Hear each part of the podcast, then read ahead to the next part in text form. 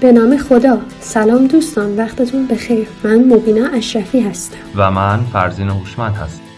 و, و اینجا, رادیو کیمیاگر در این قسمت ما در خدمت یکی از دانشجویان نمونه و محبوب دانشکده شیمی و علوم نفت دانشگاه شهید بهشتی هستیم و از تجربیات ایشون بهرهمند خواهیم شد و در ادامه با یکی از دانشمندان علم شیمی که در این ماه متولد شدن آشنا خواهیم شد و مسیرمون را با اخبار و مطالب آموزشی در حول کشفیات این دانشمند خواهیم داشت و در انتها به معرفی کتاب و پادکست می‌پردازیم.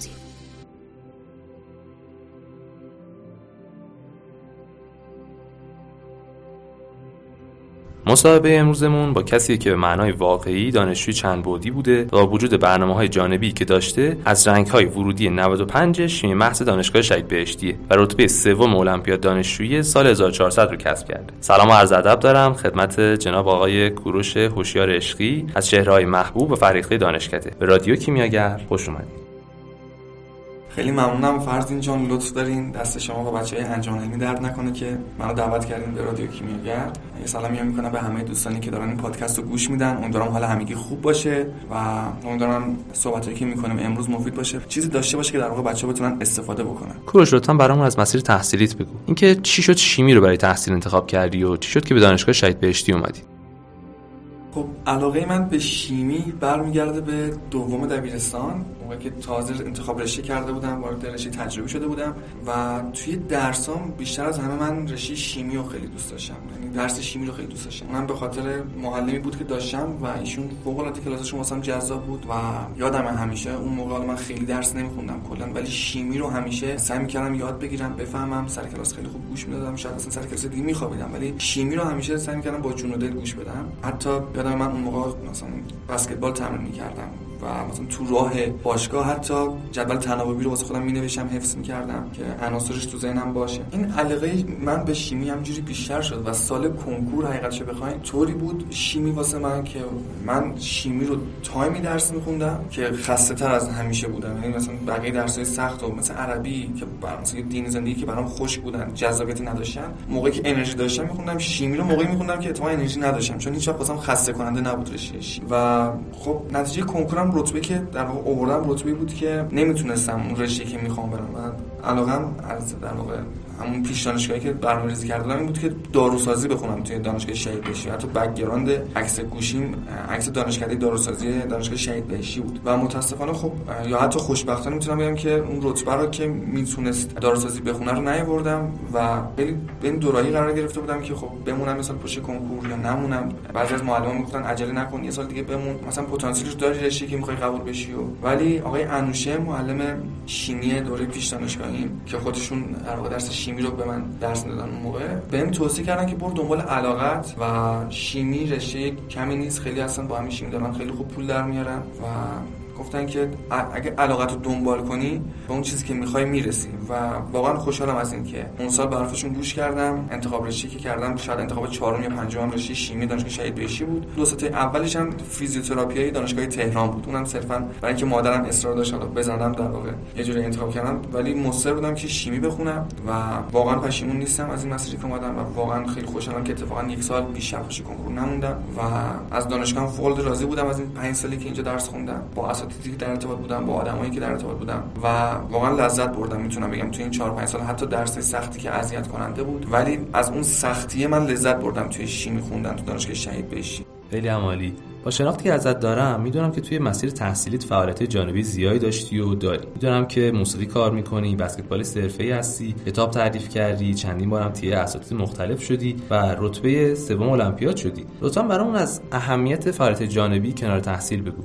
متاسفانه توی ایران سال کنکور جوریه که بچه ها عملا به غیر از درس کار دیگه نمی‌تونن بکنن. حالا خیلی فقط سال کنکورشون اینجوریه. بعضیا خب سال قبلش هم همینطوری میشن. اینجوری مثلا سوم دبیرستان از شروع می‌کنن واسه کنکور خوندن و یه جوری از جنبه های دیگه کلا زندگی میافتن به نظر من. اما دانشگاه به نظرم می‌تونه نقطه عطف این ماجرا باشه و به طور کلی من همیشه بقیه دوستان گفتم گفتم تو دانشگاه دیگه نباید فقط درس بخونید. خیلی چیزای دیگه هستش که بتونید یاد بگیرید بتونید کنارش انجام بدین و خیلی بودن. حالا من شاید یه نمونه باشم ولی خیلی دیگه بودن کنار درسی که تو دانشگاه میخوندن کار کردن خیلی دیگه بودن رفتن موسیقی یاد گرفتن خیلی رفتن ورزششون رو ادامه دادن کنار تحصیلشون و به نظرم دانشگاه محیطی که باید این اتفاق بیفته. حالا به خاطر شرایط کرونا یه خورده محدود شدن دانشجو مثلا زمانی که حضوری بود خب من خودم تو تیم دانشگاه که بازی مثلا می‌کردم اینجوری بود که خب تمرینای ما داخل خود دانشگاه بود. من اذیت نمی‌شدم. مثلا بعد از اینکه درس خوندم مثلا برام تو دو روز رفت یا سه روز رفته برم با تیم دانشگاه تمرین کنم یا حتی گروه های موسیقی می‌تونم بوده. حالا من تو گروه موسیقی شرکت نمی‌کردم تو دانشگاه. صرفا سازی که می‌زدم حالا من پیانو می‌زنم صرفا یه جوری واسه خودم بوده و هیچ توی حالا نواختن پیانو حرفه‌ای نبودم. به اون صورت کلاس هم نرفتم که مثلا بگم از لحاظ تئوری قوی هم یا مثلا صرفا یه حالتیه که یه نطخونی بلدم و برای خودم حالا بعضی وقت سری آهنگا رو می‌زنم و برای خودم جذاب حداقل به خودم آرامش و داشتن این به نظرم جنبه مختلف تو زندگی آدم از چند جهت مهمه. جنبه اولش که به نظرم به آدم اعتماد به نفس میده و خیلی اوقات ما میشه مثلا تو موقع درس خوندنمون حتی اعتماد به نفسمون از دست میدیم یا خسته میشیم یا این مسائل هست و چیزی که همیشه منو بالا دوباره ری استارت هم می‌کرد. شاید بسکتبال بازی کردن بود و پیانو زدن بود و اینا خب خیلی کمکم می‌کرد که بتونم توی مسیر بمونم توی اون هدف اصلی که داشتم بمونم. تعیین اولویت اینا هم مهمه. یعنی خب ما می‌خوایم بسکتبال رو ادامه بدیم ما می‌خوایم مثلا موسیقی ادامه بدیم ولی باید بدونیم که خب هدفمون چیه می‌خوایم مثلا به چی برسیم. خب هدف من این بود که شیمی رو ادامه بدم. من خب بالاخره باید یه جوری برنامه‌ریزی می‌کردم که شاید بیشتر وقتم بالاخره رو شیمی بزنم. اوقات فراغتم یا خالی وقتی خالیمو مثلا برم بسکتبال بازی کنم یا مثلا موسیقی کار بکنم. خیلی هستن خب با فیلم پر می‌کنن. من خودم به اون صورت مثلا فیلم باز نیستم ولی خب دوستایی دارم که خب خیلی فیلم بازن و خیلی تحلیل می‌کنن حتی فیلم ها رو و اونا اینجوری پر می‌کنن. به نظرم بد نیست آدم یه چیزی کنار درس خوندنش باشه که با اون بتونه در واقع تایمای خالیش رو پر بکنه یا حتی یه مهارتی یاد بگیره. حالا این می‌تونه کار باشه می‌تونه چیزای مختلفی باشه. راجع به کارم فرض جان چون گفتی حقیقتش به نظر من ما شاید تو ایران به اون صورتی که حالا جاهای دیگه هست کار دانشجویی نداشته باشیم. مثلا من خودم قبل از اینکه وارد دانشگاه بشم توسط آقای انوشی که معلم شیمی پیش دانشگاهیم بودن دعوت شدم که توی حالا مهرما برم کارو یاد بگیرم و ویراستاری در واقع بکنم. و شاید آدم فکر کنه که خب مثلا ویراستاری یه کاریه که آدم می‌تونه به عنوان کار دانشجویی داشته باشه و در کنار درسش باشه. اما خب آره می‌تونه اینجوری باشه در حالتی که شما مثلا بخواید فقط یه ویراستاری بکنید و تمام بشه بره. یعنی صرفا یه پولی مقطعی یا به عنوان یه پروژه انجام بدید و تمام بره که تازه همون هم باز به نظرم کار ویراستاری جزو کاری که به نظر استرس فشار بالایی داره. چون خیلی غلطی که پیدا میشه. اینا هی دنبال مقصر میگردن. این چیزا بالاخره دنبال اینه که یه تیری به این نفر بزن اما بگذاریم از این موضوع. من قبل از اینکه وارد دانشگاه بشم مثلا وارد انتشارات مهرماه شده بودم. اونجا کار می‌کردم به عنوان ویراستار و قرار بود به عنوان کسی که پاره وقته اونجا کار کنم. حالا دانشگاه شروع شد ولی من چون اون پول در آوردن به مزه کرده بود. رفتم تو منجلاب اینکه یک زندگی مستقل داشته باشم و درآمدم بیشتر بکنم. و برام شده بود در واقع چیزی که به نظرم اولویت من در واقع از درس کامل رفتم سمت کار و یعنی جوری شده بود که من توی مثلا درس ریاضی 11 تا غیبت داشتم.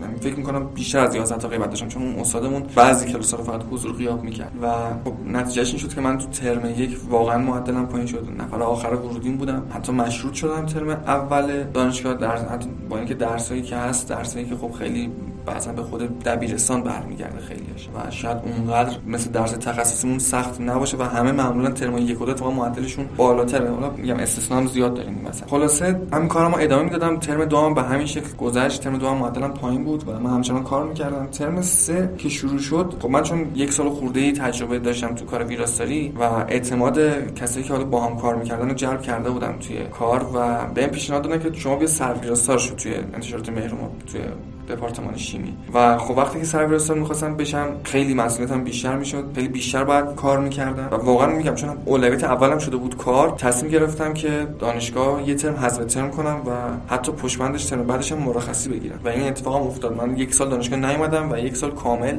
رو کارم تمرکز کردم. و این به این معنی که من واقعا داشتم کار می‌کردم. اینجوری نبود که وقتام به بتالت بگذرونم و ساعت کاری فوق العاده بالا بود فشار زیاد بود. تعداد کتابایی که ما تو اون یک سال دادیم فکر می‌کنم بیشتر از 10 تا بود حداقل. ولی این پول در آوردن این کار کردن به قیمت دو سال از سال مهمه در واقع دانشگاهی من تمام شد. فوق تو درس از لحاظ پایه ضعیف شده بودم. چون فازم عوض شده بود. رفتم سمت درس خوندن. این خیلی سخت بود که بخوام مثلا کارو بذارم کنار و برگردم دوباره سمت درس. اما این سری اتفاقا افتاد در مجموع توی زندگیم و توی حال شرایطی که حاکم بود توی کشور که باعث شد بالاخره بعد ترم 5 برمیگشتم دانشگاه چون دیگه بیشتر مرخصی نمی‌تونستم بگیرم. شاید اگه می‌تونستم بازم مرخصی می‌گرفت ولی برگشتم دانشگاه سعی کردم که به نوعی مدیریت بکنم درس و دانشگاهمو. ولی چون هنوز سرویستار بودم کماکان باید خیلی حضوری هفته 40 ساعت توی مهرما در واقع کار می‌کرد و بعد از اینکه ترم 5 هم تموم شد حالا من به نسبت درس خونده بودم معدلم به نسبت ترمای قبلی بالاتر بود ولی بازم معدل خوبی نبود اصلا و ابدا. خلاصه شرایط طوری پیش رفت که من دیگه ترم 6 که رسیدم قبل از عید اسفند ماه که کتابم چاپ شد تصمیم گرفتم بعد از اون تمرکزم بیشتر بزنم روی درس خوندن و مصر بودم روی این موضوع که درس بخونم و به همین واسطه کلا کار قید کار کردن تو مهرما رو زدم. چون میگم مسئولیت داشت و کسی نبودم که بخوام مسئولیتی که حالا رو دوشم هست و بعد انجام بدم یا انجام ندم و در قبالش چیزی دریافت بکنم واسه همین تصمیم گرفتم که به کل از مهرما بیام بیرون و از سرویستری که داشتم و اونجا بالاخره اتفاقا تو دوری افتاده بودم که چون اولین کتابم چاپ شده بود اگه شاید 6 ماه یک سال ادامه می‌دادم شاید خیلی نتایج بهتری می‌گرفتم. کتابای خیلی بیشتری می‌تونستم به عنوان مؤلف چیزی که از اول براش تلاش کرده بودم. یعنی من دو سال و نیم شاید زندگیم گذاشته بودم تا یه روزی اسمم بره رو کتاب و به عنوان مؤلف شناخته بشم. و تو اون زمان شاید جوانترین مؤلف حالا حوزه شیمی توی کنکورم بودم. ولی به یک باره شاید بهتون بگم که همه چی رو تصمیم گرفتم بذارم کنار. یک بارم نبود. خورد خورد خیلی کم کردم صرفا پروژه می‌گرفتم و یه جورایی تابستون سال بعدش مهر یا آبان سال بعدش حتی دیگه پروژه هم دیگه نمی‌گرفتم از انتشارات مختلف و صرفا تصمیم گرفتم که روی درسم تمرکز بکنم. خلاصه کلام بخوام بهتون بگم کار کردن خیلی خوبه. به آدم خیلی چیز اضافه می‌کنه. تجربه که شما تو کار کردن به دست میاری به هیچ عنوان توی شاید محیط دانشگاهی نتونی به دست. اما آدم باید سبک سنگین کنه. اولویت ببینه اولویت بندیش چیه. ما تو دانشگاه وقتی میایم اگه یه ترمیو از دست بدیم شاید اتفاق خاصی نیفته دو ترمیو از دست بدیم شاید بشه جبران کرد. یه درس پایین بشی دو درس پایین برای همه اتفاق میفته اما اگه این از یه حدی بگذره شاید واقعا جبران کردنش خیلی سخت باشه و جبران کردن سختتر از اینه که شما از اول بخوای بخونی. برای من خیلی سخت بود که بتونم معدل 11 و 51 یه جوری جبران کنم. البته تو خودم می‌دیدم که یه روزی اسمم میاد تو رنکینگ می‌تونم جبران این توانایی تو خودم می‌دیدم. ولی واقعا سخت بود. من همزمان باید یه سری درسای پایه رو میخوندم و لازمه این کار این بود که من دو برابر تلاش بکنم. دو برابر نسبت به کسایی که اول درس خونده بودن. و همین انگیزه باعث شد که بتونم حالا به نوعی خودم رو بکشونم بالا از لحاظ معدلی و درسی. و یه نکته دیگر رو بخوام اشاره بکنم اینکه تجربه کاری من تو مهرما خب چون باعث شد که من وقتی یه چیزی رو می‌خونم با این دید بخونم که بعدا می‌خوام ویرایش بکنم یک کتابی رو یا یه متنی رو یا به کسی آموزش بدم. تجربه این کار کردن توی مهرما چون توی محیط آموزشی ما داشتیم کار می‌کردیم این بود که بعدا که من میام رفرنس دانشگاهی می‌خونم بر فرض مثال شیمی عالی که می‌خونم بیام با این دید بخونم که بعدا قرار من اینو به یکی یاد بدم. و واقعا هم همینجوری بود. یعنی من مثلا کتاب ولهارد که حل می‌کردم کنار سوالا حالا موقع اصلا تی ای هم نبودم ولی کنار اون سوال می نویسم آها همچین نکته رو بعدا میشه بقیه درس من این کارو می‌کردم و یکی از دلایلی که تی ای شدم و حالا ادامه دار بود این بود که خب من از اون اول که میخوندم یه جوری سعی می‌کردم که طوری بخونم که بتونم اینو آموزش بدم و هدفم بود که تی ای بشم یه روزی. ولی فکر نمی‌کردم انقدر تی ای بشم توی مثلا پنج ترم تحصیلی. خیلی هم کامل خوب توضیح دادی. من فکر می‌کنم به خیلی ها می‌تونه کمک کنه. توی مسیر تحصیلیت با اینکه همونجور گفتی اوایل شرایطی که می‌خواستی نداشتی اما هم تونستی نمراتت رو خوب کنی و هم تونستی رتبه سوم المپیاد کشوری بشی. لطفا این قسمت رو هم برامون باز کن که دقیقا چجوری تونستی این همه تغییر ایجاد کنی. همونطور که گفتم من یه جورایی اولویت هم عوض شد کلا و سعی کردم درسم بیاد تو اولویت اولم و بقیه چیزا حالا کار و بقیه چیزا اولویت دوم سوم قرار گرفت. و به نوعی من در واقع بعد از اسفند ماه جوری نقطه عطف همون ترم 6 بود. یعنی من حتی دیگه اسفند ماه که تقریبا دیگه کارم گذاشتم کنار عید نوروز نشستم کل عالیه که باز دوباره مرور کردم. اون ترم عالی دو داشتم البته ولی کل عالیه که نشستم دوباره مرور کردم. علاوه بر اون عالی دو هم تو خوندم و پیشخوانی کردم. می‌خوام بگم که عید نوروزم کامل نشستم دیگه درس خوندم مثل سال کنکور. برای اینکه اون عقب افتادگی که داشتم بتونم برسونم و من یه باوری داشتم. اون بود که من گرچه ترم یک دو خراب کردم حالا ترم 5 متوسط بود معدلم حتی متوسط رو به پایین ولی یه باور داشتم. اونم این بود که من می‌تونم مسیر خودم بسازم. من می‌تونم بشم اون دانشجویی که مشروط شده اون دانشجویی که معدلش شاید اون ترم 12 بود معدل کلا ولی خیلی تغییر دقیقا نمی‌دونم که خیلی تغییر خوبی می‌تونم بکنم و می‌تونم پرش جهش داشته باشم توی تحصیلم. و چون اینو باور داشتم سعی کردم اینو بسازم واقعا واسه خودم. سعی کردم یه مسیر متفاوت از مسیری که شاید خیلی طی کردن برای درس خوندنشون البته شاید خیلی مثل من باشن ولی سعی کردم منم یه مسیر متفاوت داشته باشم. ولی اینو با تمام وجود میگم که باور داشتم که می‌تونم بسازم. ولی توقع نداشتم یهو معدلم بیاد بالای 18 بالای 19 یا تو رنکینگ بیام و اینا. و سعی کردم دو برابر شاید بقیه تو حداقل تو ترمای اول برای اینکه جبران کنم پایه ضعیفم درس بخونم و سر کلاسا سعی می‌کردم واقعا با استاد ارتباط برقرار کنم درسشون رو یاد بگیرم و تو خونه. وقتی که متن رو میخوندم شاید خیلی از مطالبی که اساتید سر کلاس گفته بودن رو مرور می‌کردم و یه کاری که من می‌کردم تمرین حل کردن بود. به نظرم توی شیمی حالا من سر کلاس هم میگم تمرین حل کردن خیلی اهمیت ویژه داره. خیلی اوقات هست مثلا شما شاید وقتی که درس رو می‌خونید 20 درصد 30 درصد 40 درصد 50 درصد رو یاد گرفته باشین. اما وقتی میرید تمرین حل می‌کنید تازه می‌فهمید که آها از چه دیدی باید اینو میخوندین؟ چه جوری باید اینو بهتر میفهمیدید؟ اون تمرین حل کردنه بعضی اوقات بعد از اینکه من حالا یه دور شد یه مبحثی صرفا خونده بودم باز شد دیگه برگردم دوباره یه موضوعی رو بخونم و بعد دوباره برم تمرینش حل کنم. به جای اینکه برم پاسخنامه رو نگاه بکنم مستقیم. سعی می‌کردم خودم با کنکاش کردن البته تو همه درس این کارو نمی‌کردم واقعا ولی توی درسایی که مهم بودن از نظر خودم و خودم خیلی علاقه داشتم کار انجام دادم مثل معدنی خیلی از شیمی فیزیک بعضا تجزیه و عالی قطعا. خیلی این کارو می‌کردم و اینا خیلی تاثیر گذاشت که من نتیجه بهتری بگیرم. راجع به المپیادم بخوام بگم هیچ وقت فکر نمی‌کردم. یعنی می‌دیدم که تغییر کرده درس خوندنم و جهش کردم ولی هیچ وقت نمی‌دیدم که بتونم تو المپیاد شیمی رتبه یک تا سه بشم. واقعا این نه برنامه‌ای براش به اون صورت چیده بودم و فکر کردم هیچ وقتم نتونم این اتفاق بیفته. اما چیزی که بعد از اینکه المپیاد دادم فهمیدم این بود که چیزی که به من کمک کرد. این بود که من تو طول ترم درس میخوندم. ببینید میشه توی شب امتحان توی فرجه طوری درس خوند معدل الف شد. معدل خوبی گرفت نمره 17 18 حتی بالاتر تو بعضی درسا گرفت. اما تفاوت کسی که تو طول ترم می‌خونه و کسی که شب امتحانی می‌خونه یا حتی دو هفته قبل از امتحان می‌خونه حالا شاید در یک دو نمره باشه از بحث نمره اما اینه که کسی که تو طول ترم می‌خونه خودم میگم من کتابی که میخوندم گوشه نویسی می‌کردم highlight می‌کردم نکات مهم رو در میآوردم و شاید بهتر با اون درس اخت می‌شدم و حداقل تو حافظه بلند مدت هم می‌رفت بعضی مطالب. و این موضوع که من حالا یه سری گوشه نویسی داشتم و مطالب می‌دونستم دقیقا هر کدوم تو چه کتابی می‌تونم پیدا کنم چیزی که می‌خوام و باعث شد که من جنبندی خیلی خوبی واسه تایمی که برای المپیاد وقت گذاشتم بخونم داشته باشم. یعنی من معدنی یه راست می‌رفتم سر کتابی که توش خلاصه نویسام نوشته بودم نکته برداریمو کرده بودم سوال مهمش علامت زده بودم. تو عالی همینطور تجزیه به نوعی باز همینطور. ولی می‌خوام بگم که کسی که توی کلا در راجع به المپیاد میگم کسی که خوب درسای همون ترمشو خونده باشه تو طول ترم خونده باشه و یاد گرفته باشه درسا رو قطعا با یه برنامه خیلی بهتر از من می‌تونه خیلی بهتر از من نتیجه بگیره و امیدوارم که این در واقع شروعی باشه. البته این شروع بچه‌ها سال قبل کرده بودن خانم کاظمی. آقای عادل مثلا رتبه خیلی خوبی کسب کرده بودن توی المپیاد شیمی. امسال هم به تبع قطعا خانم کاظمی شایسته تر از من بوده رتبه برای کسب رتبه و نتیجه خیلی خوبی هم گرفتن. ولی بچه‌ها از این بعد به نظر من اگه صرفا یک برنامه مشخص داشته باشن واسه المپیاد خیلی نتیجه خیلی خوبی می‌تونن بگیرن و دانشگاه شهید بشی. قطعا جایگاهش توی المپیاد شیمی دانشجویی خیلی بهتر از این می‌تونه باشه. چقدر عالی. دیدن افرادی که هر موقع خواستند تلاش کردند و توانستند برای من همیشه جذاب و الان خیلی دوست دارم بدونم که برنامهت برای آینده چیه. به چه حوزه علاقه داری و در اون فعالیت خواهی کرد؟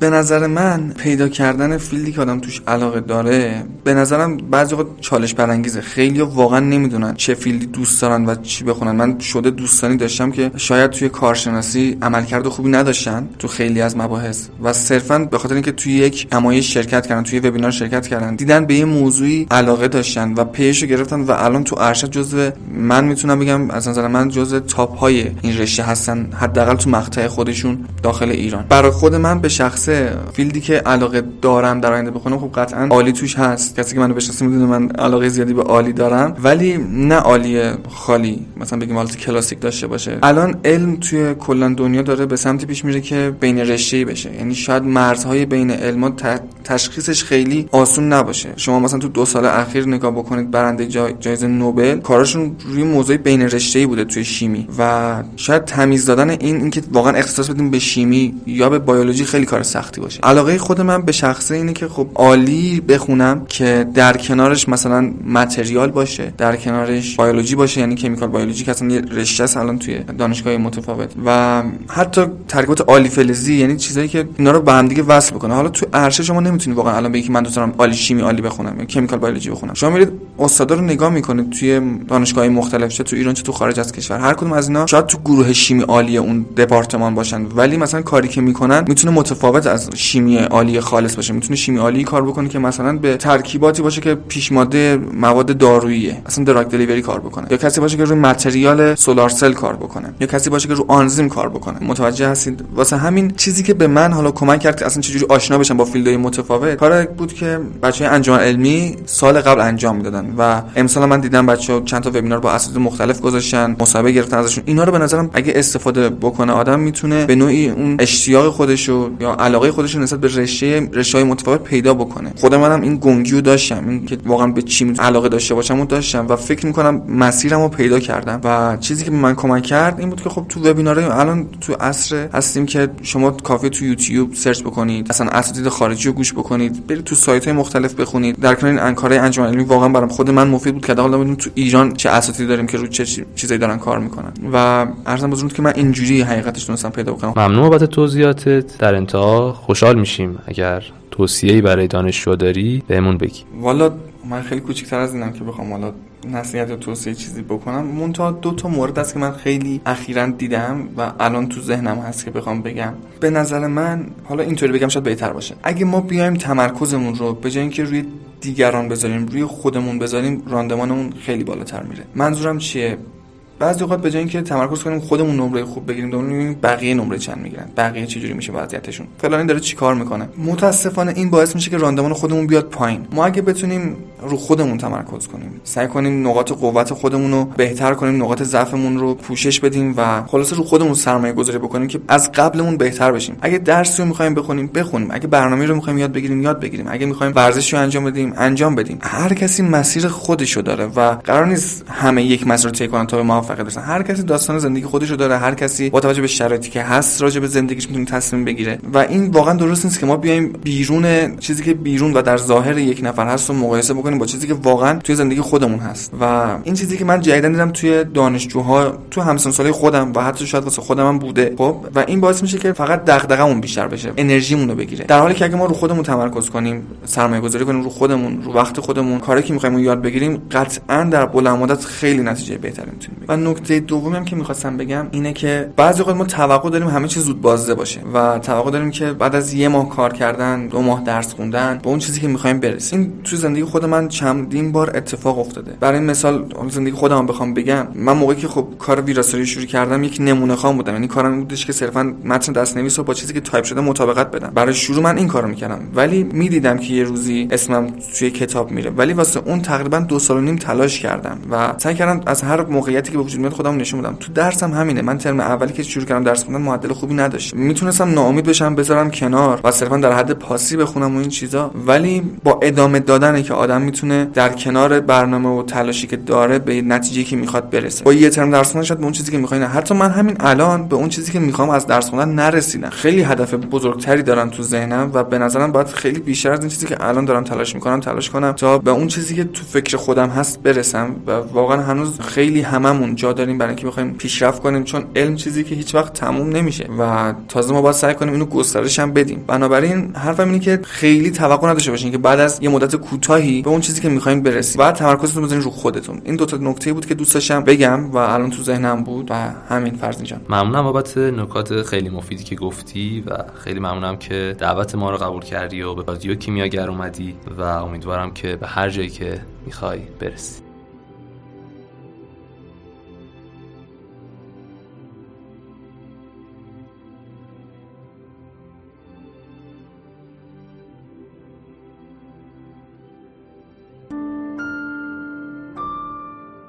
حسن زویل شیمیدان مصری آمریکایی معروف به پدر فمتوشیمی نامیده می‌شد. او در سال 1999 جایزه نوبل شیمی را به خاطر فعالیتش در زمینه فمتوشیمی دریافت کرد و اولین مصری بود که جایزه نوبل را در یک زمینه علمی و دومین آفریقایی بود که برنده جایزه نوبل شیمی شد. او استاد کرسی لینوس پاولینگ و استاد فیزیک دانشگاه کلتک بود. این دانشمند فقید در دمنهور مصر متولد شد و به همراه همسر و چهار فرزندش در لس آنجلس زندگی می‌کرد. وی در سال 1976 به مؤسسه فناوری کالیفرنیا پیوست و در طول نزدیک به چهل سال کار در این مؤسسه زویل و دانشجویانش توانستند در حوزه فمتوشیمی که شامل استفاده از لیزرها در نظارت بر واکنش‌های شیمیایی که در مقیاس یک فمتوثانیه است پیشگام باشند. دانشمندان اکنون با استفاده از تکنیک های زویل می توانند پیوند و متلاشی شدن مولکول ها را در زمان واقعی مشاهده کنند. این تحقیقات می تواند به راه های جدیدی برای دستکاری واکنش های شیمیایی یا زیستی و همچنین به دستگاه های سریعتر و ماشینالات فوق دقیق منجر شود.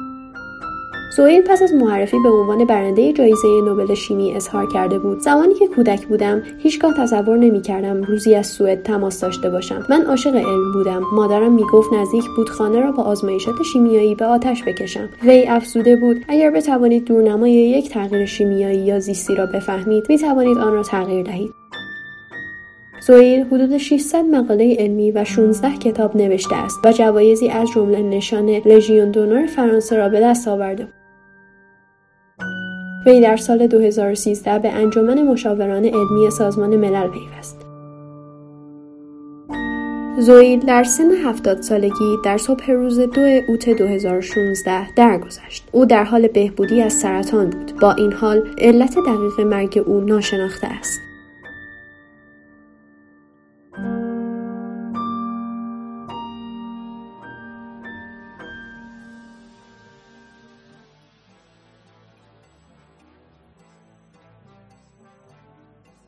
محققان دانشگاه فناوری گراتس و دانشگاه وین برای اولین بار نشان می‌دهند که چگونه می‌توان جریان انرژی بین حالتهای مولکولی با تعامل قوی را توصیف کرد.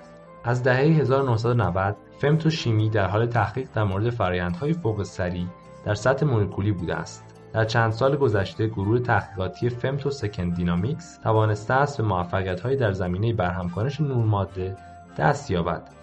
مارکوس کوخ رئیس کارگروه می‌گوید برای مثال درک دقیق فرایندهای تحریک نور در مولکولها پیش نیازی برای توسعه های پایداری است که تأمین انرژی از انرژی خورشیدی را امکان پذیر می‌سازد. به عنوان مثال او فوتوکاتالیز را ذکر می‌کند که تبدیل نور خورشید به انرژی شیمیایی با مزایایی از جمله ذخیره طولانی مدت و بیشتر انرژی در مقایسه با تولید انرژی الکتریکی از طریق فوتوولتائیک را ممکن می‌سازد.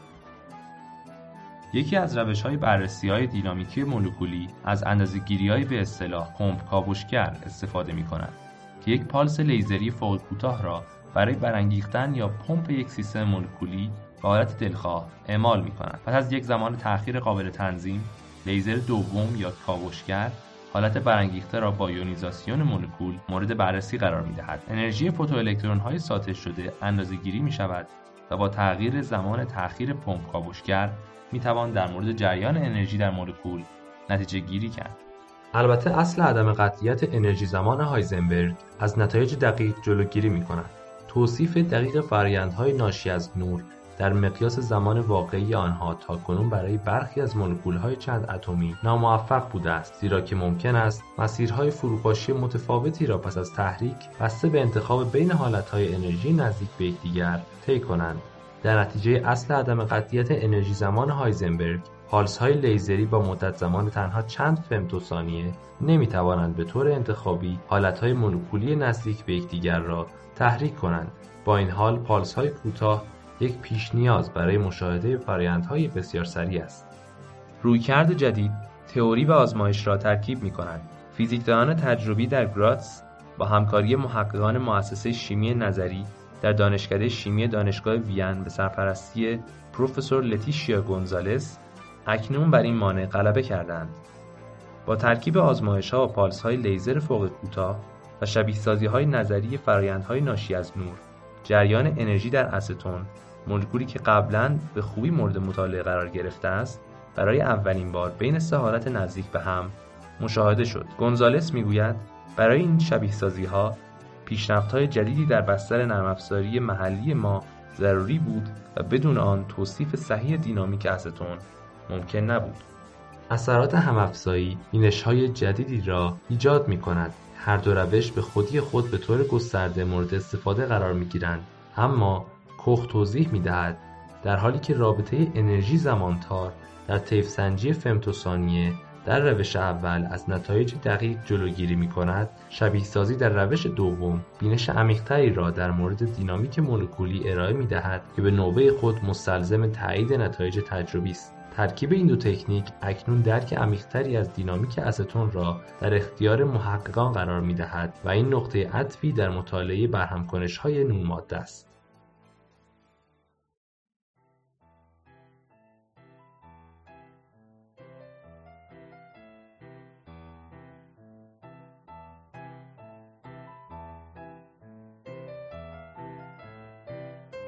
فمتوشیمی حوزه ای از شیمی فیزیک است که واکنش های شیمیایی را در مقیاس های زمانی بسیار کوتاه تقریبا ده به توان منفی 15 ثانیه یا یک femto ثانیه مطالعه می کند. از این رو نام آن را فمتوشیمی گذاشتند. فمتوشیمی در واقع علم اتم هایی که در مولکول ها خود را مجددا تنظیم می کنند تا مولکول های جدیدی را تشکیل دهند را مطالعه می کنند. فمتوشیمی ما را قادر می سازد تا بفهمیم چرا واکنش های شیمیایی خاصی اتفاق می افتند اما واکنش های شیمیایی دیگر نه همچنین می توانیم توضیح دهیم که چرا سرعت و بازه واکنش ها به دما بستگی دارند دانشمندان در سراسر جهان در حال مطالعه فرایندهایی با طیف سنجی فمتو ثانیه در گازها در مایعات در جامدات روی سطوح و در پلیمرها هستند از کاربردها نحوه عملکرد کاتالیزورها و نحوه طراحی اجزای الکترونیکی مولکولی تا ظریفترین مکانیزم ها در فرایندهای زندگی و نحوه تولید داروها در آینده را شامل می شوند. مطالعات فمتوثانیه‌ای به دنبال کار زویل به طور فشرده در سراسر جهان انجام می شود و نه تنها از پرتوهای مولکولی بلکه از فرایندهای روی سطوح به عنوان مثال برای درک و بهبود کاتالیزورها در مایعات و حلالها برای درک مکانیزم های انحلال و واکنش بین مواد در محلول استفاده می کند. در پلیمرها به عنوان مثال برای توسعه مواد جدید برای استفاده در الکترونیک و فوتو ایزومریزاسیون تبدیل نور ناشی از یک مولکول از یک ساختار به ساختار دیگر است. یکی دیگر زمینه های مهم تحقیقاتی مطالعات سیستم های بیولوژیکی است. استفاده از فنتوشیمی در مطالعات بیولوژیکی نیز به روشن شدن پویایی ساختاری ساختارهای آرنه حلقه بنیادی کمک کرد. آگاهی از مکانیزم های واکنش های شیمیایی نیز برای توانایی ما در کنترل واکنش ها مهم است. یک واکنش شیمیایی مطلوب اغلب با یک سری واکنش های ناخواسته و رقابتی همراه است که منجر به مخلوطی از محصولات و در نتیجه نیاز به جداسازی و پاکسازی می شود اگر بتوان واکنش را با شروع واکنش در پیوندهای انتخابی کنترل کرد می توان از این امر جلوگیری کرد.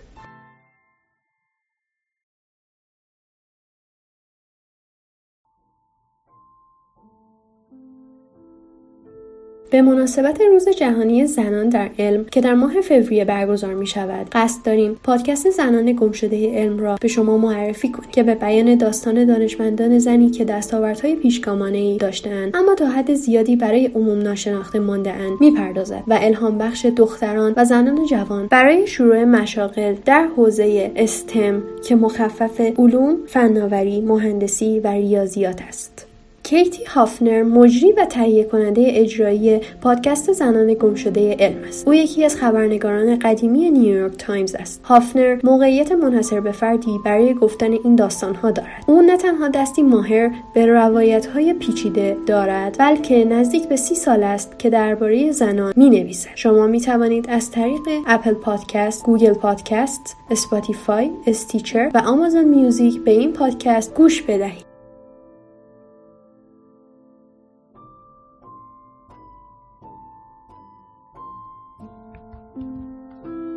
کتابی که قصد داریم به شما معرفی کنیم کتاب فمتوشیمی همراه با سخنرانی احمد زویل می باشد. این کتاب دارای 26 فصل است و پروفسور فرانس دشرایور، دکتر استیون د فیتر و دکتر گرد شوایتزر گراوران و نویسندگان این کتاب هستند. مشارکت های درجه یک جمعآوری شده در این کتاب از فمتوشیمیدانان بین المللی بینشی جامع از این حوزه تحقیقات بین رشته ای را ارائه می کند.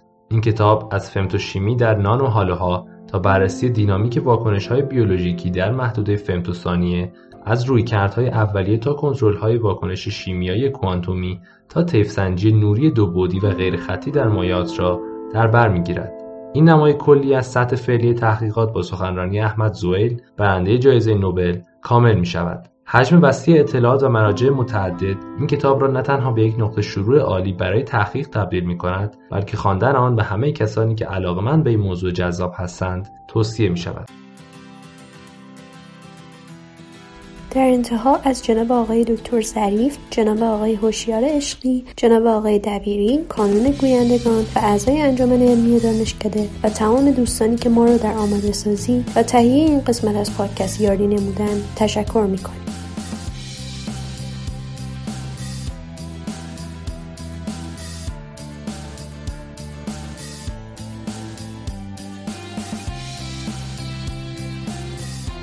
شما می‌تونید از طریق کانال کیمیاگر با شناسه ادساین بهشتی کمیست در تلگرام، اینستاگرام و آپارات با ما در ارتباط باشید.